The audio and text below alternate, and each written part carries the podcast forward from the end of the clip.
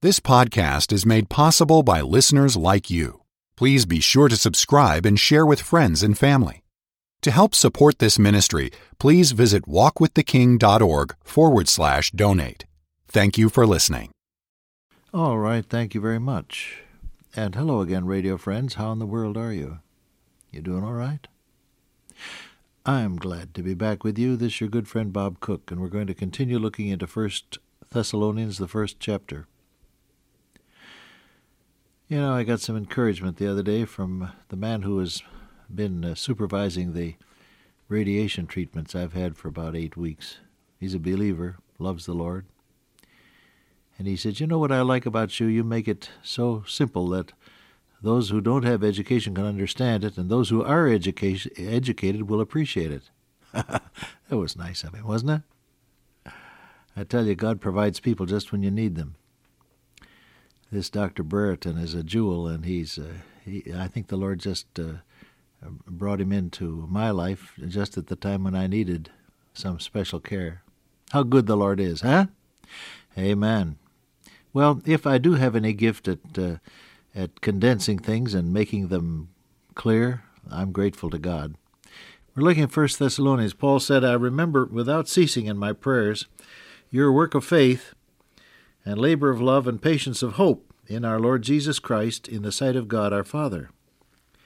There's quite a mouthful there, isn't it? Now, when he prays, he prays on the facts as well as on the basis of what he wants. Uh, you you uh, look up the prayers of the Apostle Paul, and uh, you, if you find, for instance, in in Colossians, that you might be filled, he's praying for the people in Colossae, that you might be filled with the knowledge of his will in all wisdom and spiritual understanding. He's asking that they might know and do the will of God, being fruitful in every good work, strengthened with all might according to his glorious power. Paul prayed for the for the things that he saw were needed in people, and so indeed ought you and I. But at the same time, he was not averse to praying and, and thanking God for the things that were facts.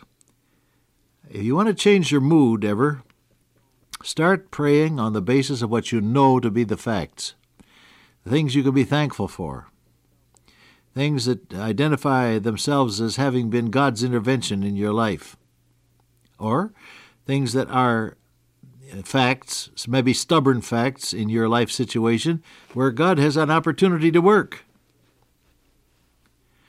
My good friend Mr. Hill, who is now with the Lord, I guess, he uh, I think he slipped along into the glory some time ago, but he used to say, "You you look at at troubles or accidents as opportunities for God to work." And that's precisely what Paul did. He said, "I remember without ceasing your work of faith, labor of love, and patience of hope." Now that word "work" in connection with faith is uh, the same word from which we get our uh, English word erg, or the idea of energy. And it's, it signifies actually a product of, uh, of energy, the product produced by the use of energy. Now, it's the work, a product produced by the use of energy, of faith. Faith, then, turns out to be the divine energy that makes what you do significant in terms of eternity. Can you get hold of that today?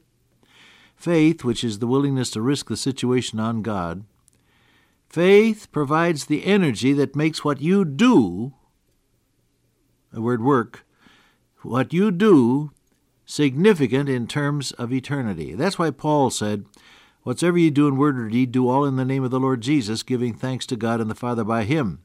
And whatsoever ye do, do it all as unto the Lord, and not just for people, knowing that of the Lord ye shall receive the reward of the inheritance, for ye serve the Lord Christ. Though whatever you do in word or deed, do it in his name and do it for his glory. Do it to please him. Why? Because faith, when it is linked to the routines of life, make your work eternally worthwhile. You're a doctor? If you use faith as the energizer of your professional work, You're going to meet somebody on the golden streets of heaven one day who'll walk up and say, Doctor, I want to thank you for what you did. You not only helped me physically, you blessed me. And I'll always be grateful. That's, that's the way those things work. You're a businessman and you employ people. You call somebody into your office, and so you've learned, haven't you, to manage by objectives. You don't say, What did you do that for? You say, Now, the next time, what would you suggest that we do, and by when, and how much? You manage by objectives, but with it all, because you uh, have committed your life to Christ, you're doing it for Him, and you're praying your way through the situation and exercising faith, aren't you? Well, one of these days over yonder in the glory, that same former employee is going to say, You know, I'm so grateful for the time I spent in your office. When I came out, I wanted to be a better person and do a better job somehow. You follow what I'm telling you? The work of faith is what you do that is energized by doing it in the, in the power and enablement of the indwelling Holy Spirit of God. All right. He says, I, I remember in my praying your work of faith. Now, how do I apply that today? Well, it's a very simple matter. The next thing you have to do, whether it's sweeping the floor or building a house or budging the budget or selling a, a product or operating on a patient or trying a law case, I don't know what you may be doing because I don't know all of you, do I? Love to. That would be great. We'll have a reunion in glory. I'm planning a big radio rally on the corner of Glory Street and Hallelujah Avenue.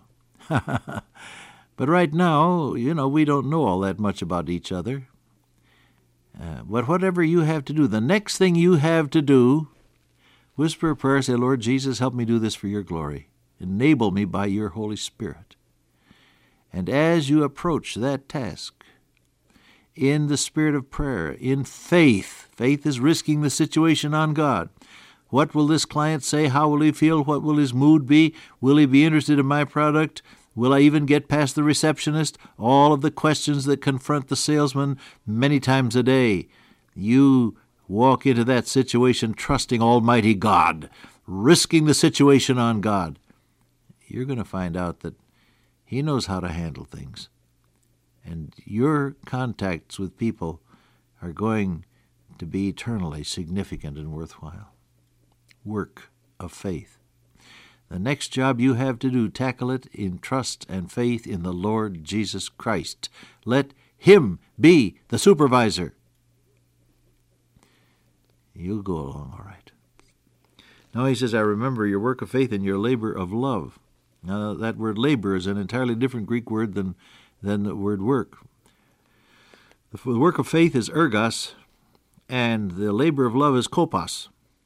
And that has to do with hard work involving trouble and toil. Intense labor is what Thayer's lexicon says intense labor involving trouble and toil. Your intense labor of love. Now, let's face it. Without real love for God and for people, eventually you're going to get tired and quit. Uh, a man said to me, uh, well, not too long ago, I was inquiring about his background because I'm interested in people, as maybe you know. And so I said, "Hey, what? Uh, where'd you go to school?" Oh, he said, "I I went to school. I took up electrical engineering." And I said, well, hey, you're in a different profession today. Yeah, he said, I know. I thought maybe I'd change over. But he says, the way things are going, I'm going to give up. Well, I said, why? Oh, he said, it's too big a hassle. now, I'm quoting the man almost word for word. And he was, what he was doing was, was portraying how everybody feels at least once in their lifetime when you are faced with the unceasing hassles of life and you think there must be an easier way to die, let me go find it. Many a minister feels that way every Monday morning. well, what are you going to do about it? He says your intense labor coupled with toil and trouble based on love. And that word love is, is our word for Calvary love, agape.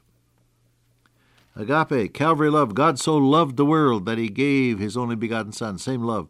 The love of Christ constraineth us. Same word.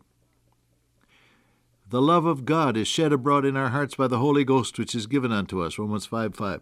Same word, agape.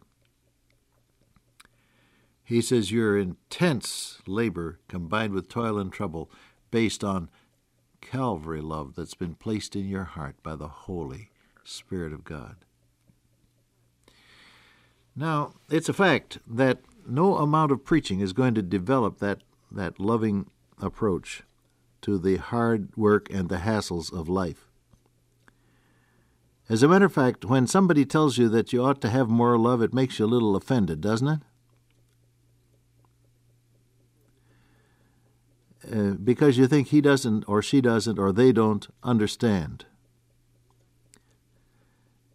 And I suppose that's just human. What I'm saying to you is not by way of, uh, of uh, trying to convince you or browbeat you about this matter of Calvary love in your approach to the hard work and the hassles of life. I'm simply saying there is a relationship with God where the Holy Spirit of God fills your heart with love that makes you keep on in spite of the hassles. Do you want to try that out for size, beloved? There is an available relationship with God through the Holy Spirit that makes you want to keep on in spite of the hard work and the hassles that you face. The only safeguard against giving up is a heart full of love. God's love in relationship to things and people. How do you get that? Well, I quoted Romans 5 5 for you. The, ho- the, the love of God is shed abroad in our hearts by the Holy Ghost who is given unto us. God has already given you as a believer the indwelling presence of the Holy Spirit of God. And as He takes control, see, if, if you have control, if your hand is on the tiller, you're going to have trouble. Nobody knows exactly where the captain of that oil tanker that spilled millions of gallons into the Alaskan Sea, nobody knows where he was. We only know that the third mate, who didn't even have a license to navigate those treacherous waters, had his hand on the wheel. If you have your hand on the wheel, you're going to run onto the reefs of life. But if Jesus, through the blessed indwelling Holy Spirit, is running your life, then you're going to operate on the basis of divine Calvary love. God never gives up, and if He's running your life, you won't either. Dear Father, today, fill our hearts with your love so that we won't give up. In Jesus' name, amen. Till I meet you once again by way of radio, walk with the King today and be a blessing.